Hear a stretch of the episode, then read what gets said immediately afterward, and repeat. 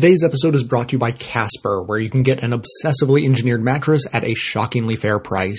Get fifty dollars off your order when you go to casper.com slash best and use the offer code BEST at checkout. And Squarespace. Squarespace is the easiest way to create a beautiful website, blog, or online store for you and your ideas. Squarespace features an elegant interface, beautiful templates, and incredible twenty-four seven customer support. Start building your website today at squarespace dot com. Enter the offer code LEFT at checkout to get ten percent off. Squarespace, build it beautiful. And now, welcome to the award-winning Best of the Left podcast with clips today from the Green News Report, Democracy Now!, The Young Turks, On the Media, and Activism from three fifty dot org.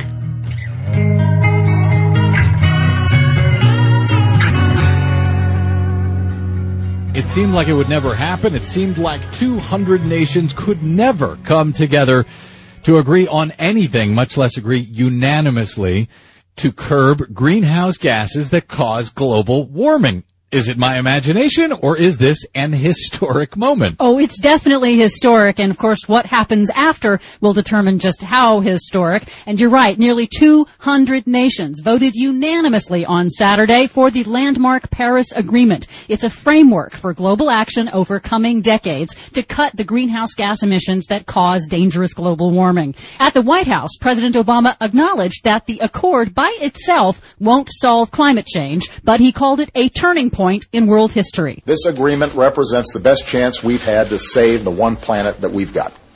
This agreement sends a powerful signal that the world is firmly committed to a low-carbon future, and that has the potential to unleash investment and innovation in clean energy at a scale we have never seen before. So I believe this moment can be a turning point for the world. So what was agreed to? For the first time ever, all countries commit to limit global temperatures to, quote, well below a threshold of two degrees Celsius above pre-industrial times, and to pursue efforts aiming for one point five degrees Celsius. That's a target that was thought to be politically impossible just weeks ago. So while a target of one point five degrees Celsius is still dangerous, it is less risky than two degrees Celsius, and it will still be very challenging to meet. Countries agreed to peak emissions as soon as possible, ramping down to zero carbon emissions by the end of the century, and all nations have agreed to report on their progress every five years and to ratchet up their targets according to their capabilities. Rich nations will assist with financing, mobilizing private investment, and also contributing at least one hundred billion dollars to a global climate fund to help developing nations build renewable energy infrastructure and to prepare for the consequences of climate change. The deal, once ratified, is legally binding, but the targets themselves are not. That was an incentive to be ambitious without fear of punishment should countries fall short. And for the U S, voluntary avoids review by the U S Senate. So this treaty moves forward with the signature of the president, with or without the U S Senate, with or without the climate change deniers that now run Congress. That's exactly right. In Paris, Secretary of State John Kerry called on the private sector to step up with innovation. We are sending literally a critical message to the global marketplace. Because of one hundred eighty-six nations saying to global business in one loud voice, we need to move in this direction, and that will move investment. According to climate scientist Michael Mann, author of the famous hockey stick graph on the broadcast this week, now the hard work really begins. It's difficult to actually understate the significance of this agreement. I think we are witnessing the end of the age of fossil fuels and the beginning of a new age of uh, a clean global energy economy. There's no question it's going to re- require dramatic action. Um, uh, this is just the beginning. The hard work is ahead. Uh, it is doable. Um, it's uh, physically possible, and I think there's evidence that we are starting to garner uh, the will. Michael Mann told me he was very optimistic about the future, optimistic, happy, obviously, about this agreement, but it's still a question of political will, he points out. And right now, in this country, in the middle of a presidential election, when you have every single Republican candidate is a climate change denier, I, all I can say is it's a good thing that this agreement does not count on the Republicans to move forward. Instead, we count on the rest of the world for sanity, apparently. And keep in mind that because it's voluntary, the next president could very well dismantle it. This is not just a crossroads for this country. This is a crossroads for the world. Well, a path, as they say, is built one stone at a time. One great big stone was laid in this path in Paris after twenty-one years of work. Let's see if we can build on it from here.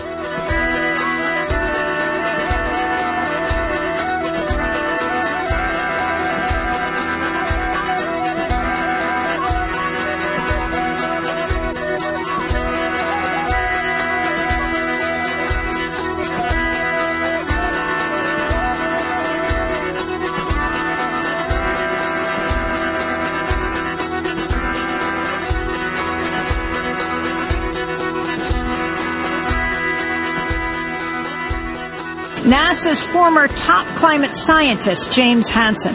In nineteen eighty-eight, Doctor Hansen first warned about the dangers of climate change when he testified before Congress. He would go on to become the nation's most influential climate scientist. This year, he's making his first appearance at a U N climate summit. He's come to Paris to warn world leaders that they're on the wrong track to prevent dangerous global warming. James Hansen joins us now, the Director of Climate Science at Columbia University's Earth Institute. Welcome back to Democracy Now! It's great to have you with us. Thanks for having me. So, uh, you wrote a piece in The Guardian um, saying we're at the point now where temperatures are hitting the one centigrade mark. You said the U N is on the wrong track with plans to limit global warming to two degrees Celsius. Yeah, absolutely. I, this is really a total fraud. You know, there's no, we're not going to reduce emissions as long as we let fossil fuels be the cheapest form of energy. There are lots of countries that want to lift their people out of poverty, and of course they should do that. But everybody would be better off if the price of fossil fuels was honest. It should include its cost to society. So what is the plan here? And you're well, coming in, interestingly, yeah. as an outsider. You've never been here before. Yeah. Which gives you an interesting perspective. Remarkably, it's not much different than uh, Kyoto, except that here they're not even requiring any connection among the different countries. They're just saying, well, each country, tell us what you're going to do to reduce your emissions. Um, and at the same time, they allow fossil fuels to be the cheapest energy and appear to be the cheapest energy. They're, of course, they're not really if you include their cost to society, and that's what we should do. We should add a rising fee to uh, the carbon, uh, the fossil fuel price. It would be very easy to do at the domestic mine or port of entry, a very small number of places. But we're, we're uh, instead we're just saying, well, let's try harder. We'll, uh, you know, we'll give you a plan. We're going to reduce our emissions. Although some countries are not going to say that. What did you make of President Obama's speech on Monday here at the U N Climate Summit? Well, we have to decide: are are these people stupid, or, or are they just uninformed? Are they badly advised? I think that he really believes he's doing something. You know, he wants to have a legacy. Uh, uh, A legacy having done something in the climate problem. But what he's proposing is totally ineffectual. I mean, there are some small things that are talked about here. You know, the fact that they may have a fund for investment, invest more in in uh, clean energies. Uh, but these are these are minor things. As long as fossil fuels are dirt cheap, people will keep burning them.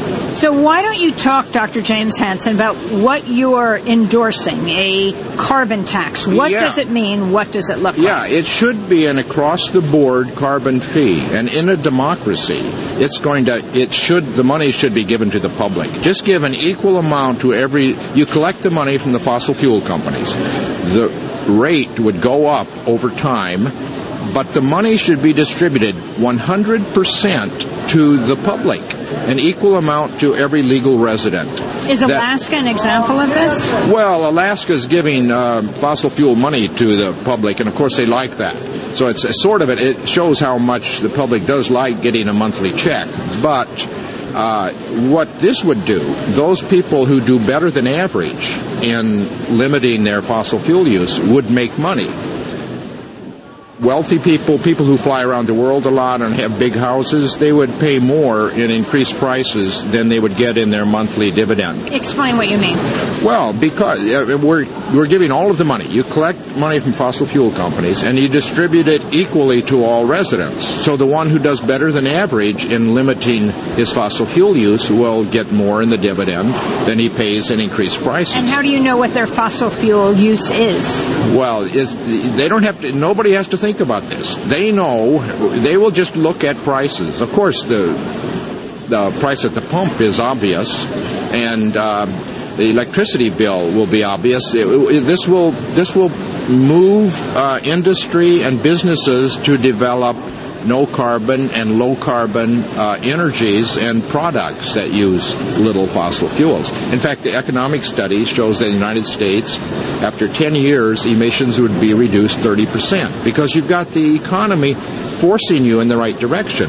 But as long as you just leave fossil fuels cheap, you're not going to fundamentally change things. It's not only that fossil fuels are kept cheap. The not only U S government, governments around the world subsidize yeah.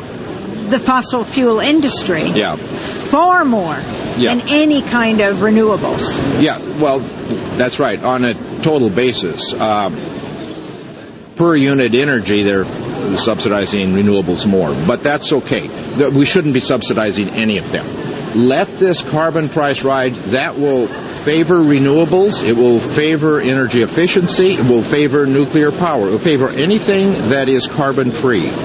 That's the way we should do it. And that's the way conservatives would accept it. This is a revenue-neutral approach which does not make the government bigger. And I've talked to some leading conservatives and who understand that this is not a hoax. The climate change is not a hoax, and they are, are willing to accept this concept of a revenue-neutral carbon fee. Doctor James Hansen, would you like to weigh in on the presidential election in the United States on the issue of climate change? I believe Donald Trump said he wouldn't even see the Pope because of his views on climate change. Uh, but it's not only Donald Trump, the well, Republicans in Congress, and then go to the Democrats. Yeah, well, there's some nutcases who claim that it's all a hoax. And that's absurd. Uh, and I think most of the public recognizes that. You may get a, a fraction of one party that is um, that likes that point of view, but um, the majority of the public realizes that's nonsense. But I haven't seen any uh, candidate, liberal or conservative, who is proposing what is actually needed, and that's making the price of fossil fuels honest, but not taking the money to make the government bigger, instead give it to the public. What about the Democrats? I was saying, I haven't seen any uh, politician, Democrat or Republican, who has proposed a revenue-neutral carbon fee. There's an organization, Citizens Climate Lobby, which has been doubling in size each year the last several years, which is beginning to be heard. In fact, Uh, Democrats, uh, Bernie Sanders and uh, Barbara Boxer proposed a bill that was basically a fee and dividend, except the government was going to take forty percent of the money. And that makes it, uh, it's not going to work. I mean, first of all, conservatives are never going to accept that. Uh, that that's, makes it a tax, and uh, a tax depresses the economy. A carbon fee and dividend actually spurs the economy because there is some income redistribution. The low-income people will tend to have a better chance to come out ahead in this case, and they tend to spend the money when they get their dividend. Doctor James Hansen, you talked about the potential collapse of the West Antarctic ice sheet. What would that mean? Well, that's, it would mean several meters of sea level rise. That's the biggest threat that climate change has in store for us, because it would mean that all coastal cities would become dysfunctional. And the economic consequences of that are incalculable. And uh, the number of uh, refugees that you would have, one hundred million people in Bangladesh, which most of them would be have to find someplace to go. So it, it's uh, it's something. It's hard to imagine how we can have a, a governable world if we let the Antarctic ice sheet collapse. The coastal cities, for example, in the United States, if climate change isn't curbed, what would happen? Well, just just look at uh, New York City, for example. If you had a sea level rise of several meters, you cannot protect these cities. It's not. It's simply not practical. What about building high sea walls? Uh, well, for for a very small area, you may be able to do that, but then still, that's, when you get storms, you'll get uh, water overthrown over the seawalls. It's just not practical. We need to keep a sea level relatively stable, or we have economic consequences. And how do you do that? You do that by phasing down emissions rapidly, at least a few percent per year. And the only way that will happen is if we have uh, a carbon fee, because otherwise, you know, somebody's going to keep burning it. These countries are, you know, saying, okay, we're going to reduce our emissions thirty percent. But what does that do? When the price remains cheap, somebody else will burn it. That just makes the price even cheaper if the, if it's less dear. So you have to make the fossil fuel price honest. So you've been preaching about climate change, speaking about climate change, getting arrested around climate change now for decades. Um, talk about the science back, what, in nineteen eighty-eight and where it is today. And that brings me to all the um, exposés that both the Los Angeles Times and Inside Climate News have done around Exxon, doing brilliant research decades ago and then covering it up. You're at the Earth Institute at Columbia. Uh, ExxonMobil threatening Columbia University, saying that the research that is done around this, uh, wrote a letter to Lee Bollinger, the president of Columbia, um, uh, is misleading, is wrong, and threatening the money they've given to Columbia. Yeah, yeah, worse than that. Uh, I remember writing letters complaining about the fact that ExxonMobil was funding uh, changes to textbooks um, in uh, grade school and junior high school to make it sound like we didn't understand climate change, and we didn't, uh, there was no evidence uh, that humans were causing climate change. So, yeah, that sounds like uh, criminal activity to me. But now, uh, uh, most of the captains of industry actually say they would like to be part of the solution. They have children and grandchildren, too. So, if our government would give them the incentives to do that by putting a rising fee on carbon, they would they would love to be part of the solution. I think that's true for most uh, captains of industry, as I call them. But our governments are not doing that. So I really blame it on our governments. They pretend that they're doing something like what they're doing here. This is a fraud. They're not. They should be smart enough to understand that the policies that they're proposing here are not going to make a significant reduction in global emissions. In our final thirty seconds, you got arrested over the Keystone X L pipeline. Ultimately, it was torpedoed by President Obama. Um, What do you think needs to happen now? That was grassroots action that was sustained over a yeah. period of years. Yeah, so th- and, and that's useful, but only if we get a price on carbon, because that's the only way we'll keep that in the ground, is with a rising fee on carbon so that we get other energies to replace the fossil fuels. So people should really, we need grassroots support, and now people have to actually understand what's needed, because the leaders, you know, you would think you just tell them we want to solve the problem. That's not enough. You've actually got to tell them what to do.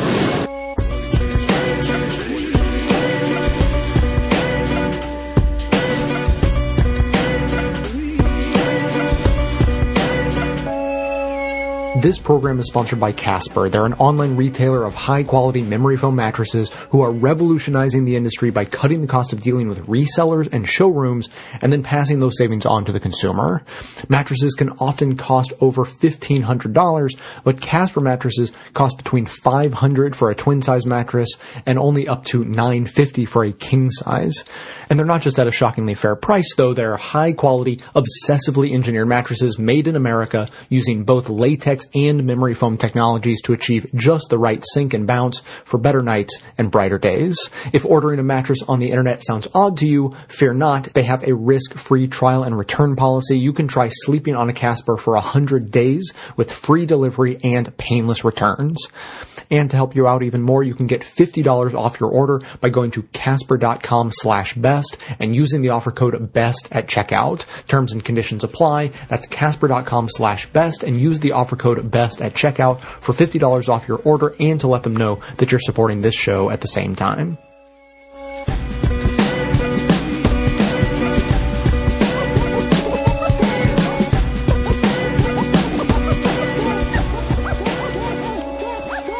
We had climate talks in Paris, and it has reached a conclusion. This Saturday, they came out with an agreement, thirty-one page uh, report as to the action they're going to take on climate change. Uh, a lot of the leaders were very bullish on it, including the leader of France, François Hollande. He said, quote, "The decisive deal for the planet is here." Wow, that is strong language. So let's find out what's in it. Let's go to a report from Huffington Post. Uh, for the first time, rich and poor countries across the world have agreed to take steps to limit and adapt to climate change, from reducing their emissions of carbon dioxide and other greenhouse gases to helping one another adapt to rising seas, devastating droughts, food shortages, and other impacts of global warming. Well, that's a great start. So this is the first time they've got all the countries to agree. In fact, let me give you specifics about that. Nearly one hundred ninety countries, representing ninety-six percent of global emissions, have submitted intended nationally determined contributions, a significant improvement compared to the Kyoto Protocol's coverage of fourteen percent of global emissions. So that is terrific. They're also uh, very clear about what the real problem is. They explain that climate change represents an urgent and potentially irreversible threat to human societies and the planet, and requires the widest possible cooperation by all countries. This is very heartening to see that they have very clear language in this and everyone is participating. Now, more details uh, as to how they're going to take action. The final agreement, which spans thirty-one pages, sets a cap on global warming at well below two degrees Celsius, above pre-industrial levels. Any any great, greater rise, scientists have warned, could trigger catastrophic climate change. The text also adds an aspirational commitment to aim for even greater reductions, enough to limit warming to one and a half degrees Celsius, and thereby help protect low-lying nations most threatened by sea level rise. Now, that all sounds very, very good. There is a however coming up, and it's this. The current set of emissions reduction pledges submitted by participating countries would only limit global warming to roughly two point seven degrees Celsius, leaving a substantial gap. So even though they have good aspirations in this agreement, a lot of people are concerned that in reality the numbers that they put in there gets us to two point seven degrees uh and above uh, what, what we need here. And two degrees, scientists have said, is the max. Well, if that were that far above the max, obviously that is a point of concern. Uh, now, more good news. Rich countries have been called to provide one hundred billion dollars a year to support poor countries in their transitions to clean energy and their measures to adapt to climate change. Now, part of the reason that you need that is that uh, going to clean energy requires a bigger investment. But if the country is poor, they have trouble mustering up that initial investment to go towards solar, solar energy, wind energy, et cetera. Uh, plus, uh, oftentimes the poor countries are the most affected by climate change because they get hit with severe storms, often, often uh, bigger either droughts, floods, uh, et cetera, in terms of the weather events. So there's at least a little bit of parity here where the richer countries are saying, hey, we're causing most of the climate change, so we're going to help uh ameliorate some of the effects of that for the poorer countries, and we're going to help them get to cleaner energy as well. There's a lot of good there, but there are a lot of environmental activists who are a little concerned. Bill McKibben, uh, who's a co-founder of three fifty dot org, uh, was one of the guys who helped defeat the Keystone X L pipeline here in the U S, said this agreement won't save the planet, not even close, but it's possible that it saves the chance of saving the planet if movements push even harder from here on out. Michael Mann, uh, who is a legendary uh, scientist in this arena, says the global commitments get us, quote, roughly halfway. And then James Hansen, a former NASA scientist, another legendary uh, scientist, is much harsher. He says it's a fraud, really, a fake. It's just bullshit for them to say we'll have two C warming target, then try to do a little better every five years. It's just worthless words. Uh, he continues to say there is no action, just promises. As long as fossil fuels appear to be the cheapest fuels out there, they will continue to be burned. Now, he goes on to explain. He said, look, still the fossil fuels are the cheapest. If you put a significant tax or a fee on those fossil fuels, well, they will no longer be the cheapest and you would have a real effect. But right now, uh, there is no significant push in that direction. And he's saying we can't get above that two degrees Celsius mark that we've been talking about. We weren't kidding about that. That is a real number and it's going to have real devastating consequences. So we've got to act quicker. So that's his take on it. Uh, now, Senator Bernie Sanders weighed in, obviously running for president here in the U S. He says, while this is a step forward, it goes nowhere near far enough. The planet is in crisis. We need bold action in the very near future, and this does not provide that. He goes on to say that the Republicans here in the United States, of course, are uh, are uh, working with the fossil fuel industry and blocking all change, which we'll get to in a second. But there you saw Hillary Clinton also weighed in. She's also running for president on the Democratic side. She called it a historic st- step forward. She's, so she's a lot more bullish than Senator Sanders is. Uh, and now finally we go to the Republican reaction, and of course this is going to be good. Senate Majority Leader Mitch McConnell uh, of Kentucky said Obama is, quote, making promises he can't keep and should remember that the agreement is subject to being shredded in thirteen months.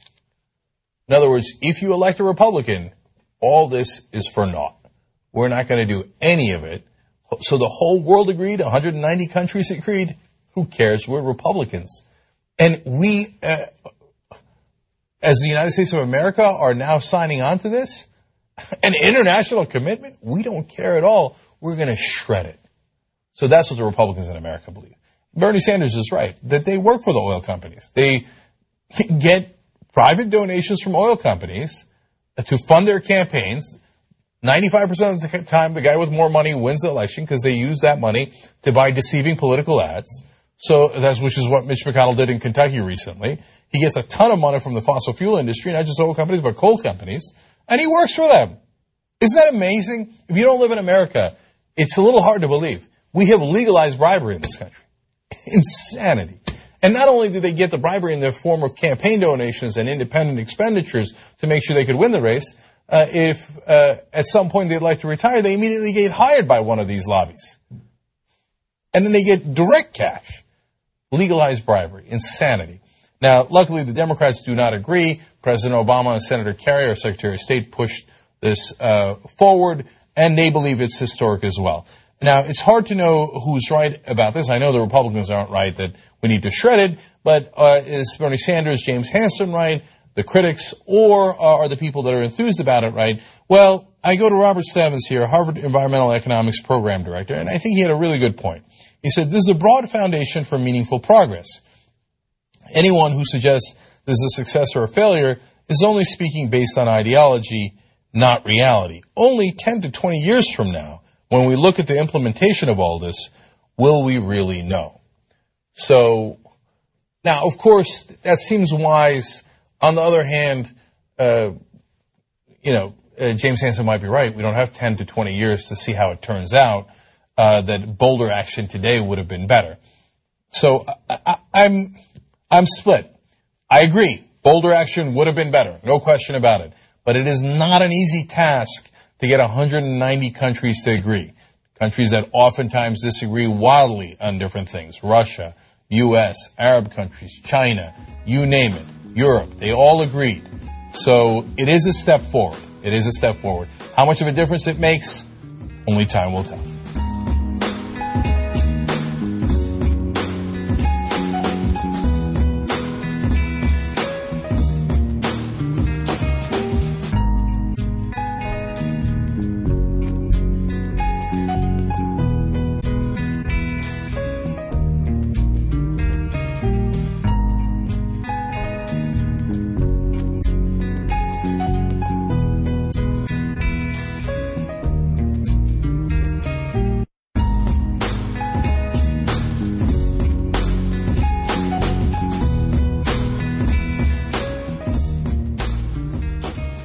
Media outlets from N B C to Mother Jones have called the Paris climate change deal landmark and historic. Obama declared it a turning point for the world. But many climate change activists, like Bill McKibben, founder of three fifty dot org, decry the deal as woefully insufficient. James Hansen, the NASA scientist who drew attention to climate change in nineteen eighty-eight, called the deal a fraud. Clarity is hard to find amid all the conflicting commentary, but we're going to try. Andrew Revkin has been reporting on climate change for more than three decades. He writes the New York Times blog .earth. Thanks for coming on, Andy. Great to be with you. And Jonathan Katz covered the talks in Paris for the New Republic. Hi, Jonathan. Hey. How is it covered in the U S, aside from the general confusion that I cited in the intro? This is Jonathan. Every day when I would come home from Le Bourget, I would kind of check in on social media and see like, oh, I, I wonder what people back in the States are, are saying about this. And, of course, they were saying basically nothing. Everybody was talking about Donald Trump. They were talking about the shootings in San Bernardino. They were talking about ISIS. There were very, very few people who were talking about the climate conference. Andy, when the deal was finished, it did get a lot of coverage, but mostly I saw it covered as a as a political issue.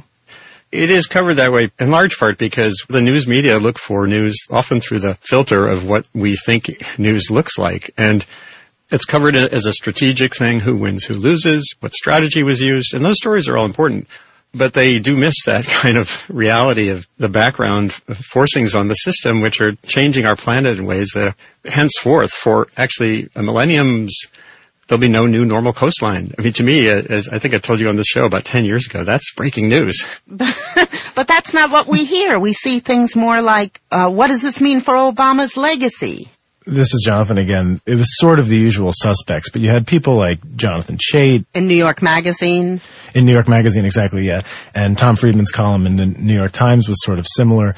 They kind of rushed out to show that this was a, a big win for the Obama administration.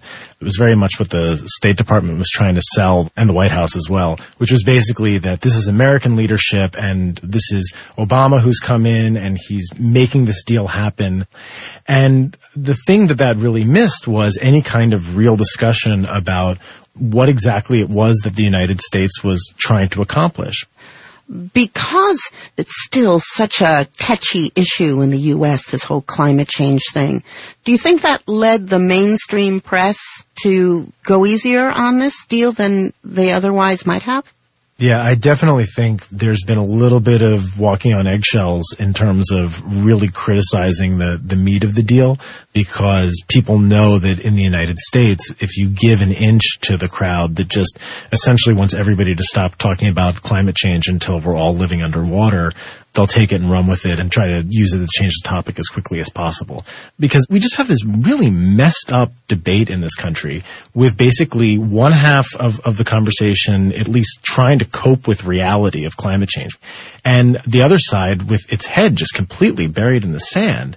And so you had a lot of Republican media like the National Review who were trying to blow holes in the deal just so that they could prove that it was a giant waste of time and it was nothing you should pay attention to. But what that missed was any kind of real conversation about what this deal did and didn't do and the reasons that it did and didn't do it.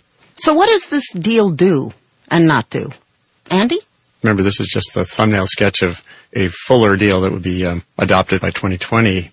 It basically creates a binding process by which countries individually pledge to change course from business as usual on carbon dioxide and these other gases and on deforestation. And the rich countries have firmed up a little bit the language by which they will create a fund that will compensate poor ones for um, climate impacts that are the result of these changes in the system from the warming that's happening. What they've created is an architecture for getting everybody, in a very nudgy, Cass Sunstein way, uh, getting everybody to move forward. And one of the promising things going forward, and this relates to the media too, and not just the conventional journalist media, but the transparency that's imposable on the world now in terms of tracking deforestation rates or how much coal is being used is very promising because it makes this more doable without having kind of a global carbon police. One demonstration of this was that just ahead of these talks, China came out with much more honest numbers for its coal-based emissions. Hmm. And I think that shows you that it's just getting harder to cheat Think about Volkswagen. You know, they they cheated for four or five years, but the revelations that led to that came from independent analysis. You know, that's doable on a global scale now more and more, and with, also with remote sensing satellites in terms of things like deforestation. So there is a promising prospect of having progress without a carbon police. So this deal calls for or firmly suggests that one hundred eighty-seven countries pledge to cut their emissions to limit global warming to two degrees Celsius above pre-industrial levels, which people say is impossible to achieve. So is this purely symbolic? This is something that people were talking about a lot. The problem was we're already on track to go past that based on the emissions that have already been emitted. And when you add up the individual countries' pledges that are the voluntary part of this agreement, we're going to blow right past that really quickly. So what's the point of even having that language? But the main thing that people were saying that was positive was if at the very least we have this as a goal, then countries can at least shame one another, or when they're talking to each other in bilateral negotiations, they can say, hey, look, you agreed to this and we agreed to this and let's both go for this together. And that maybe in some way through some kind of international body English, we might be able to lean closer to that target. There are so many fantastical aspects to this whole process. We are not even remotely engaged in the kind of energy push that you would need to decarbonize a world that's still more than eighty percent dependent on fossil fuels, where the United States, the nuclear power plants that we have are all old and we're not building or designing new ones, where uh, the demand for energy that goes with progress is fundamental and not subject to diplomacy. I wrote a couple years ago about a knife fight between two families in the Himalayas over firewood. And they need any kind of energy more than they need firewood because they've already just depleted the trees of all the low-hanging branches. So how is this a turning point? Because the process has acknowledged this. Uh, there used to, it used to be literally a magical thinking process. Uh, the Kyoto Protocol was magical thinking. In what way? Um, it, it had binding targets and tables, but it had all kinds of loopholes. We now acknowledge that we can't solve this the way we thought we could. You know, this was the first time since covering this since nineteen eighty-eight when I saw, not in the treaty diplomacy, but at least in the ancillary announcements, commitments to basic research and development to say we need more science here, too. We don't know how to do this. And those were all, like, to me, tweaks in the right direction. Now, one reason the agreement isn't legally binding is because the U S got everyone to agree to change the word shall to should, because requiring accountability could allow the Republicans in Congress to kill it. It seems like these climate deniers yield a disproportionate influence over global climate change policy. Jonathan, did this come up in Paris? Yeah, it was really surprising to me. Basically, the head European climate change negotiator from Spain, Miguel Arias-Cañete, gets up and he's answering a question about why this agreement can't actually require cuts to emissions or actually require that the developed countries, the rich countries, pay money that they have said or at least vaguely implied that they would pay to help developing countries and seriously poor countries deal with the effects of climate change. And his answer was Congress, the Senate, and the Republican Party. Big Spanish dude with a white beard who's standing up in front of the room and, and blaming the Republicans for this. And I have a feeling that to a certain extent that might have been a little bit oversold. U S presidential administrations in general don't really need any help not wanting to be bound to international accountability. But nonetheless, the specter of the Republican Party was haunting Europe across this entire conversation. I wrote a piece earlier in the year called uh, No Red and Blue States When It Comes to Renewable Energy Progress and Even Regulating Carbon Dioxide as a Pollutant. This was based on Yale and Utah State study. State by state, they came out with a map of the country's attitudes on putting more federal investment into renewable energy research and also into restricting carbon dioxide from power plants as a pollutant. And there's no red and blue. That whole map that we live by in political reporting goes away when you ask those kinds of questions. By making it all about your views on the severity of global warming, that enables the polarization of an issue where there actually behind the scenes is a lot of common thinking. So what about the polls that suggest a large percentage of Americans don't believe in climate change? Those polls Don't get me started. The only poll that matters, both in terms of politics and, you know, how many people are reading these stories that we're all writing, are how salient is global warming to you? The ones that just ask you, what worries you? Pause. Almost everybody fills in that blank with the economy, healthcare, you know, getting my kids to school, and climate change perpetually since the eighties has not budged really in its salience. There is something really interesting, though, and you've probably seen the same thing, Andy, is that there is a shift that is going on even in, in the rhetoric of very senior people in, in the Republican Party. Comments that Jeb Bush has made about climate change, even comments that people like Charles Koch have made about climate change. There's more of, of an appreciation that it's real, and they're trying to find other ways to talk about it, basically saying, well, it's not really going to be catastrophic, or yeah, it's real and people are affecting it, but that's not the whole story, or the problems that we're seeing we're really not going to see until so far down the road that we don't even need to talk about it now. So the upshot for them is still the same, which is basically don't touch the oil industry, but they're starting to have to to admit that reality is reality. And I think it's going to be really interesting to see the way that debate changes even over the course of the coming presidential election and after that. So what's the story that isn't getting told here? The thing that's disappointed me the most about seeing the way that this thing has been covered is the way that this is still treated by most of the press in the United States as being this sort of esoteric side issue.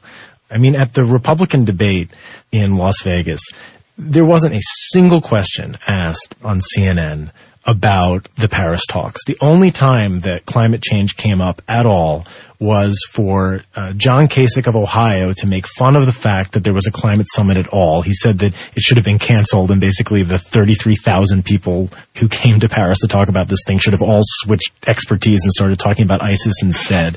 And then I think at some point Donald Trump made some kind of weird, dumb joke about it. And that was it.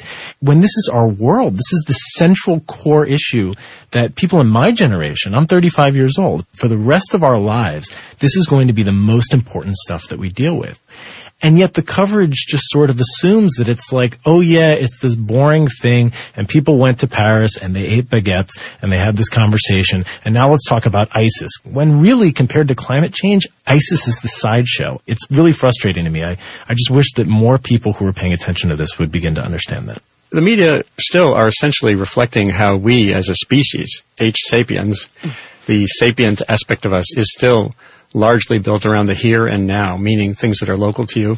I hope that artists and psychologists and everyone, along with engineers and political science students, is thinking, I have a role to play here, and seeing if there's a way for us to integrate information in ways that give us a longer view of how we act, what we invest in. How can we build a reader who is able to step back and capture the big picture? I don't know. I don't know what the answer is there. You said we have to build a, a news consumer that can handle this stuff, but that's just not how the business works.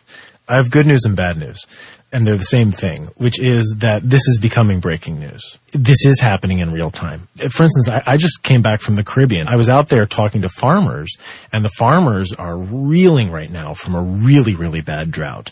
I was in Cuba a couple weeks before that, and the same thing was happening in Cuba as well. And there's nothing more local. There's no more local news than farmers not being able to grow crops because the weather's changed. You can actually go out to places, and you can see the effects on people's day-to-day lives. And the good and bad news for journalists is that that's going to make telling these stories a lot easier, and it's also going to shift the needle in terms of what public opinion is. Well, thank God for that. Jonathan, thank you very much. Thank you. Jonathan Katz covered the talks in Paris for The New Republic. And Andrew, thank you very much. It was great to be with you again.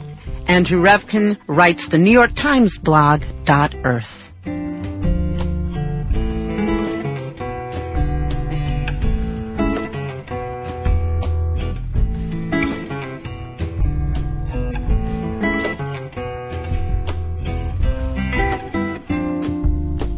Squarespace is the all-in-one platform that makes it fast and easy to create your own professional websites and online portfolios. When I started this show, I had to build a website to go with it, uh, but that was way before the days of Squarespace, and it was a brutal and frustrating experience. Nowadays, you can use one of Squarespace's dozens of beautifully designed templates to get a new website up and running in no time. Whether you need just a single cover page to maybe collect email addresses for an upcoming project, or, you know, a place to put your portfolio video online, a full-featured website for whatever you want, or even a giant e-commerce site, Squarespace has you covered. And although Squarespace is simple to use, it's also highly functional and constantly improving. So you know that they're always going to grow and change with the times and your needs. All of this and more, plus twenty-four seven support, all starting at an amazingly low eight bucks a month. And you can take an additional ten percent off when you sign up by using the offer code LEFT. If you sign up for a full year, you get ten percent off the full year as well as a free domain. So try them out today and use the offer code LEFT when you sign up to save yourself some cash and show your support for this show. Squarespace, build it beautiful.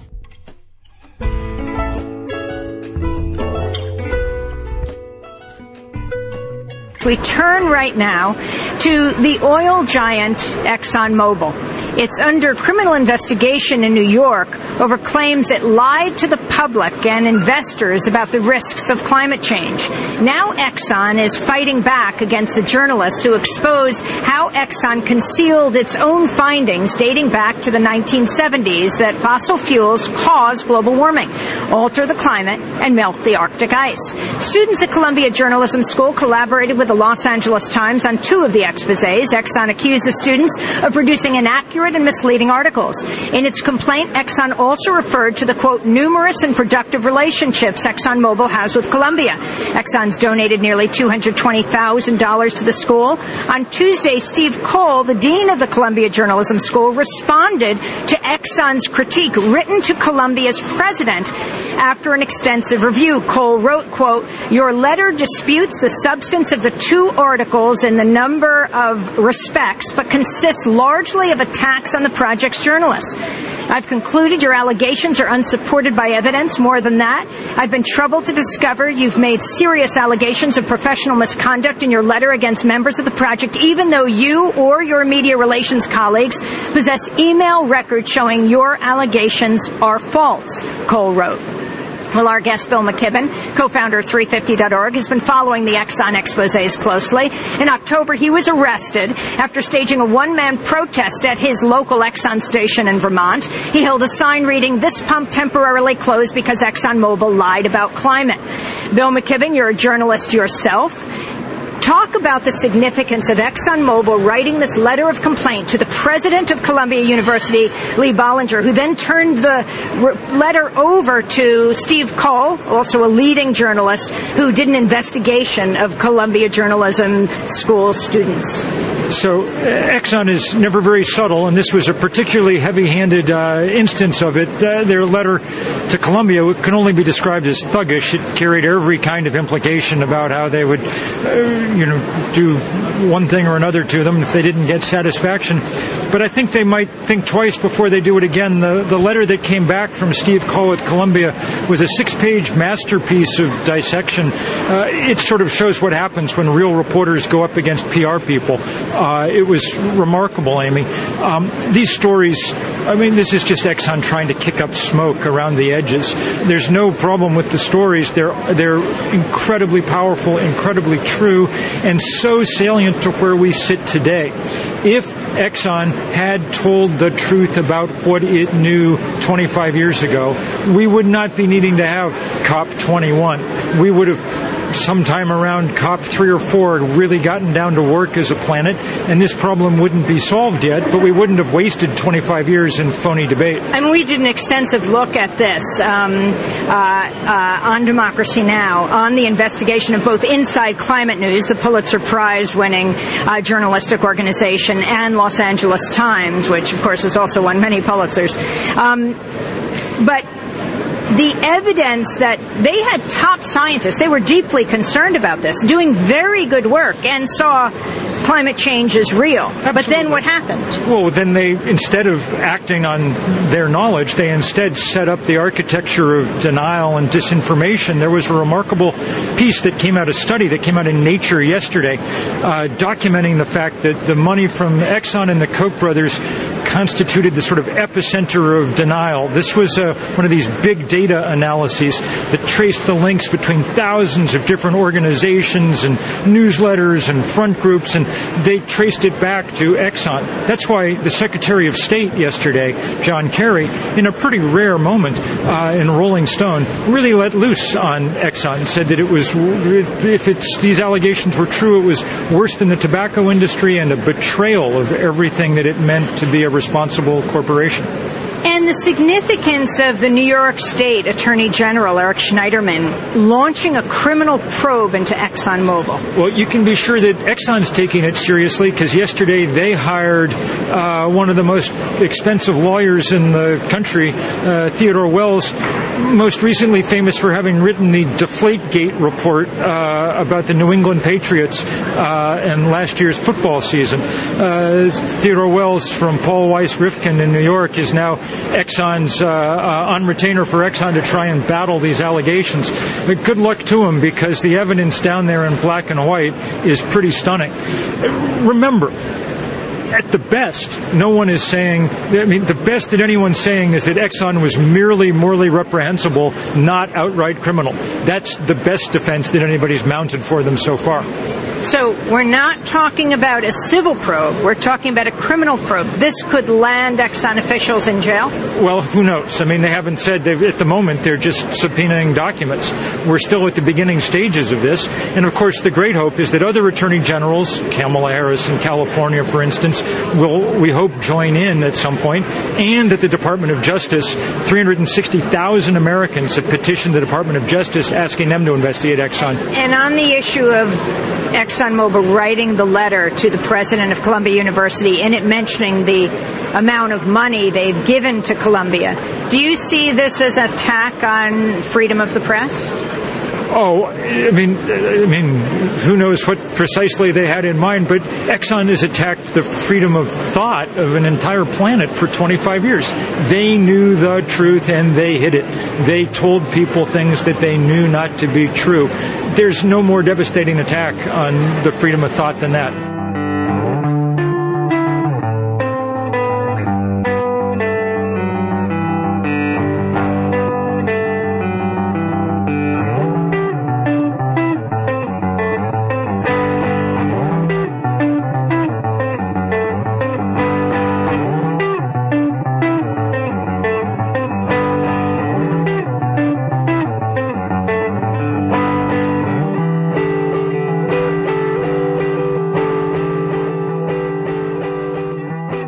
You've reached the activism portion of today's show. Now that you're informed and either angry, hopeful, or just confused, here's what you can do about it. Today's activism, break free from fossil fuels via three fifty dot org. The Paris Climate Summit ended in a first-of-its-kind agreement to limit global warming to below two degrees Celsius with an aim of one point five degrees and achieve climate neutrality that will require phasing out of fossil fuels in the second half of this century. While organizers with three fifty dot org were hoping for more, they're celebrating a deal that sends what they call a clear signal that it's time to keep fossil fuels in the ground and time for investors to cut their ties with coal, oil, and gas by divesting for good. In order to continue pressuring governments to make good on and possibly even outperform the goals of the Paris Agreement, three fifty dot org and coalition partners, including Greenpeace, are inviting you to join their global wave of resistance this May to keep coal, oil, and gas in the ground. At break free twenty sixteen dot org, you can get updates and learn more about how to participate. Plans are coming together and progressing quickly, with plenty of ways to get involved before the international actions this spring. There will be public actions such as marches, as well as protests with civil disobedience intent on shutting down the world's most dangerous fossil fuel projects, while also supporting the most ambitious climate solutions. A map and calendar of actions from May seventh through the fifteenth are coming together with a vision of tens of thousands of people all over the world rising up at a moment when the effort is not linked to any particular government summit, conference, or legislation.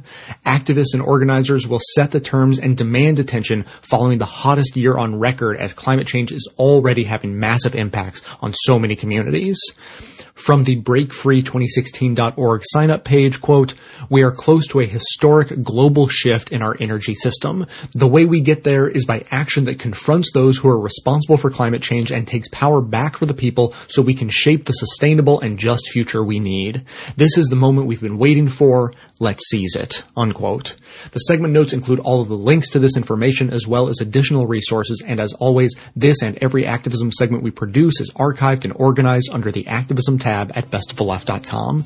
If keeping the planet inhabitable for humans matters to you, be sure to hit the share buttons to spread the word about three fifty dot org's May action via social media so that others in your network can get involved too.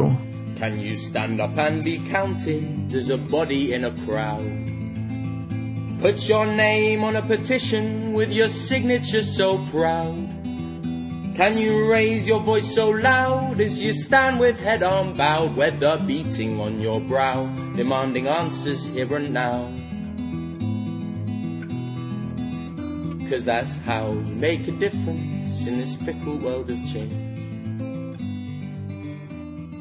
In what's being described as an historic turning point, nearly two hundred nations agreed in Paris Saturday to a global accord to rein in rising greenhouse gas emissions blamed for warming the planet. Under the deal, nations will make voluntary commitments to begin cutting emissions. In addition, the deal provides billions more dollars to help poor nations cope with the transition to a greener economy powered by renewable energy.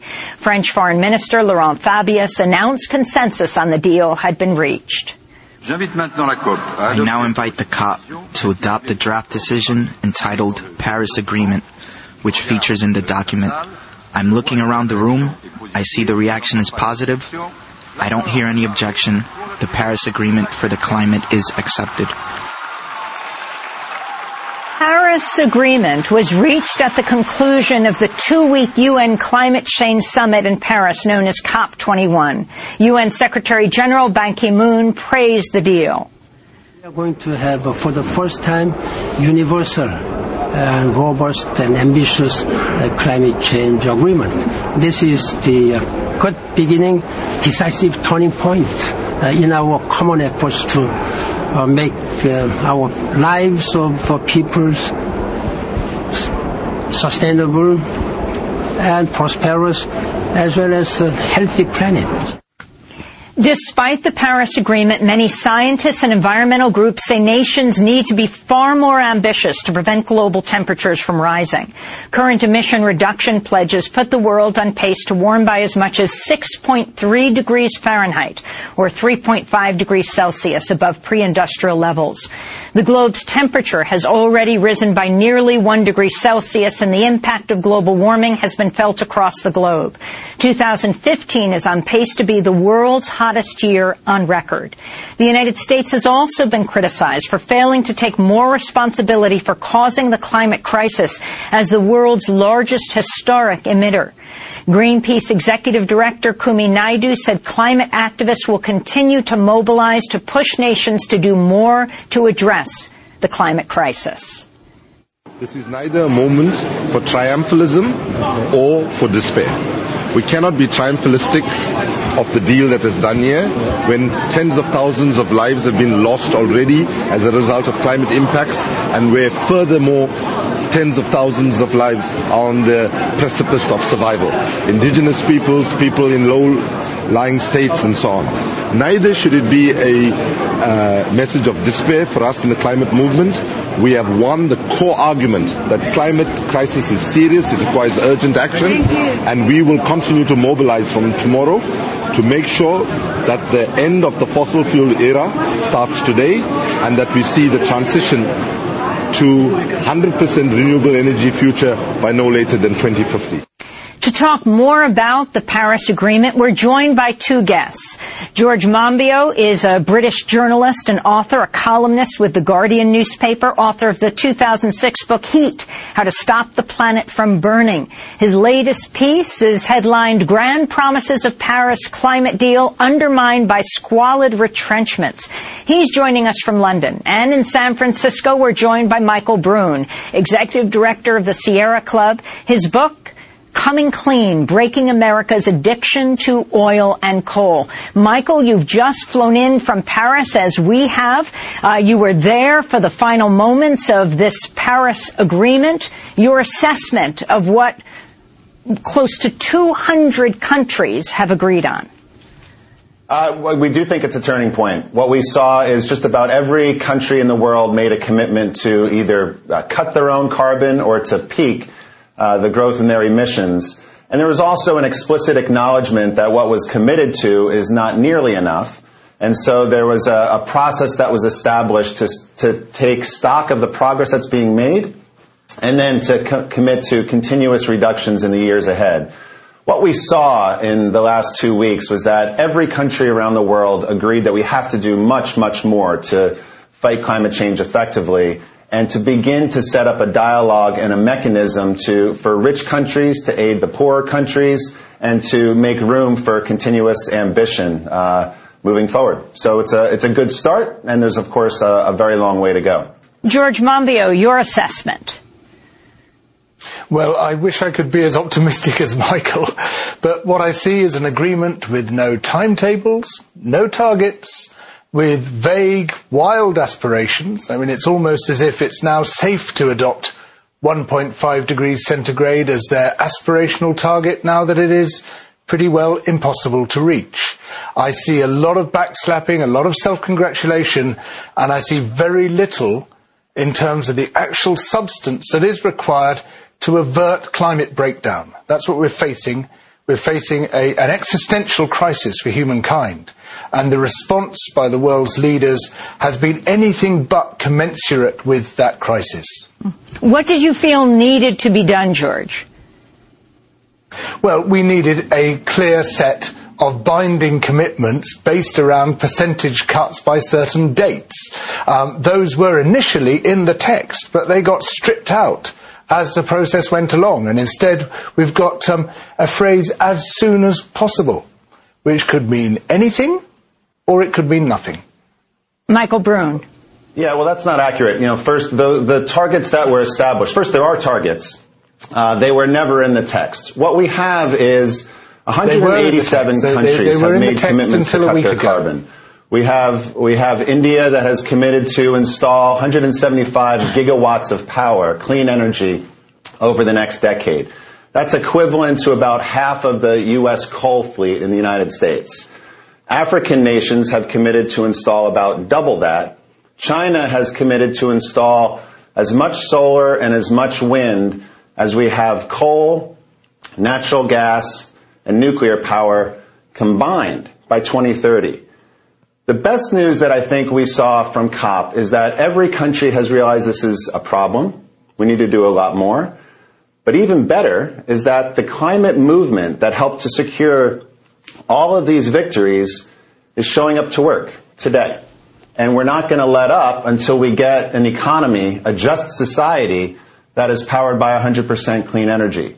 There's a lot of weaknesses in this agreement. If you want to point out what this agreement doesn't do, get in line. You know, there, there's a lot of opportunities to strengthen this agreement. And I agree with George.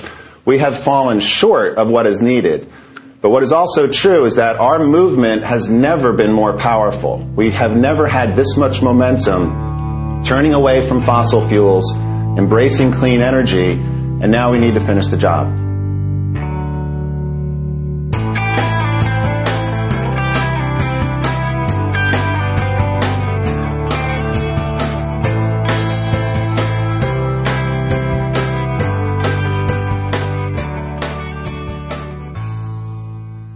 We just heard clips featuring the Green News Report giving a breakdown of the Paris Agreement. Democracy Now! Interviewed Doctor James Hansen about my personal favorite policy proposal, a carbon tax with dividend to the citizens. The Young Turks talked about the deal and how our domestic politicians are holding back the world. On the Media hosted a discussion trying to sort out whether the agreement was a landmark or a fraud. Democracy Now! Touched on the pending criminal probes into Exxon for their climate change cover-up.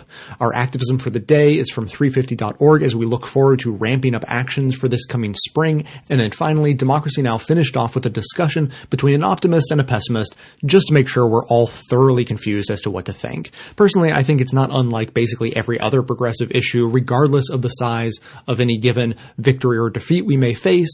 The next step is always to do more, demand more. You can find links to each of these segments in the show notes for easy reference and sharing. And now we'll hear from you. Hi, Jay. This is Charlie from Cincinnati. Uh, I just listened to your episode on the future of work, and I was really struck by the progressive faith sermons piece that you shared. And I, I kind of wanted to comment and hopefully uh, hear some other perspectives on this, but I've been Catholic all my life, and I, I've sort of had mixed uh, mixed experiences with some Catholics who are very liberal and some who are very conservative, and my parents are among those uh, those very conservative Catholics, and their kind of message to me has always been, look, the government can't fix anything, the government's not the way to help poor people, you know, so on and so forth. And they've really held up charity as this great way to um, to really reach out and help poor people and make a difference. And I think that sermon really hit the nail on the head with the idea that, you know, charity's great, but ultimately it's a band-aid, and you have to really, you know, change the system. I mean, my thoughts, my response to that has always been, look, we have this this great giant organization that can reach out and touch the lives of everyone in our country and lots of people around the globe, the government, and, you know, why don't we use that to, uh, you know, as a vehicle through which we help people? And I was, I was, I'm curious to hear what other people's experience has been with religion and whether they've interacted with more people who are on the liberal end of the spectrum or the conservative, and especially this kind of, I guess, conflict between whether government or private charity is the way to go about helping people. Um, I think a lot of times when we see religious people portrayed in the media, we read news stories, it's sort of, you know, the, the Christian right, and um, I think that it's a lot, it's a lot more varied than that, though. And uh, so if anyone else has any sort of perspective on that, you know, there's a lot of religious people in this country, obviously, and uh, if we could get more of them on board with using the government to help people, I think that would that'd be a good thing. So uh, thanks, keep up the great work, and thank you as always for the show. Hi, Jay, this is Elka in uh, Fort Wayne, and I'm responding to, I believe it was Robert in New Hampshire who called um, about, he had a comment about a, abortion, and um, he said something to the effect of, you know, perhaps if the anti-choice crowd understood the procedure and if they understood the process and if they just understood the facts, then maybe they would ratchet down on the the destructive, negative, uh, you know, rhetoric around anti-abortion.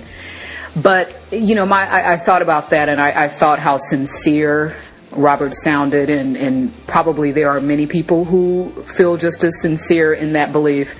But the problem is that for the anti-choice crowd, anti-abortion crowd, it, the point is the rhetoric.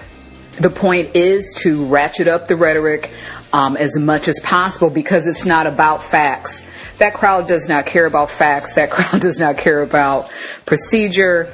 They don't care about understanding what the truth is. They care about what their beliefs are, and they care about any message they can get across that will perpetuate and continue the control of women, the control of women's bodies, and the control of women's choices, especially the control of women's repo- re- excuse me, reproductive and sexual choices. So, again, I really appreciate folks like Robert who, who are so sincere in, um, in, in you know, in, in simply wanting people to know what the truth is. But unfortunately, um, I've seen far too many times where the truth and facts, it just, it, it doesn't matter. The truth and facts are not the point. Thank you so much, Jay. Keep up the good work. Bye.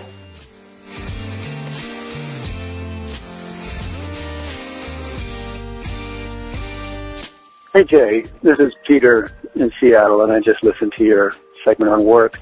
I am at work today. I will be at work tomorrow. It's the day after Christmas, and all this week I'll be working on a project, and and it just got me thinking about work and what it means, and uh, and how it how it affects me.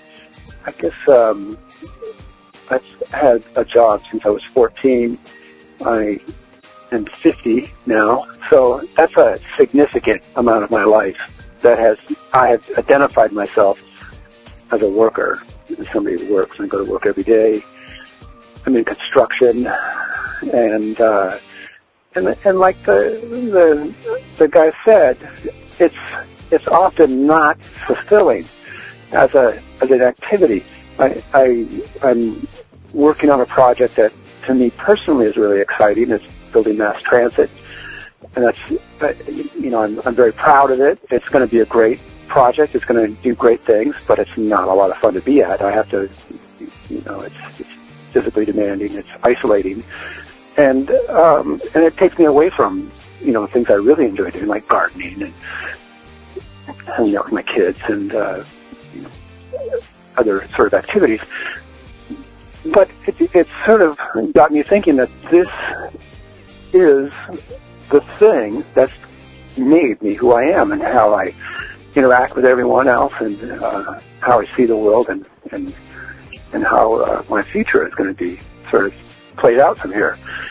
And it's and from a construction standpoint, it's the the the, the architecture, it's the things, it's the structures that we live in, the infrastructure, the roads, the uh, the sidewalks, the the uh, places, the ways, we, the modes that we get around in, how we communicate, how we interact with each other, that create us, create us who, are, who we are. And as a as an urban city dweller, I am almost part of it. Like I am a like a like a pearl, I suppose, that it's been sort of created from a, a little grain of sand inside of an oyster, you might say. And it is the it's the I, it's uh, kind of really sort of changed, like how I think of I think of myself as an organic, free-thinking human being, but I really am part of that infrastructure, and I'm a little tiny cog in it that makes it move forward. And uh, and I'm not really, really happy with that, with that sort of role for myself, and more importantly, the role that I'd be passing on to my children. This is not how my father, for instance, thought of what I would be, how I would be living, you know, from, you know, he thought there would be a lot more sort of change and um, democratic structures and such, and improving and increasing, and it sort of went the other way. And, uh, and the same, you know, with, with how the legacy that I'll leave behind for my children. Is this, is this how I want them to live? Is this, is this the structure that we're going to be working with? And so I just would like to put it out there to all architects, designers, people that have that sort of input, to think about, like, do you really want to be, like, collaborating on making a, a better, like, prison for us to be living in? Or do we want to be, like, designing um, ways that we can be, like, more fulfilled human beings and just, like, be free associating and, uh, and collaborating and working off of each other and just building something rather than sort of crushing people down. Anyway, that's my thoughts. Thanks a lot. Have a good weekend.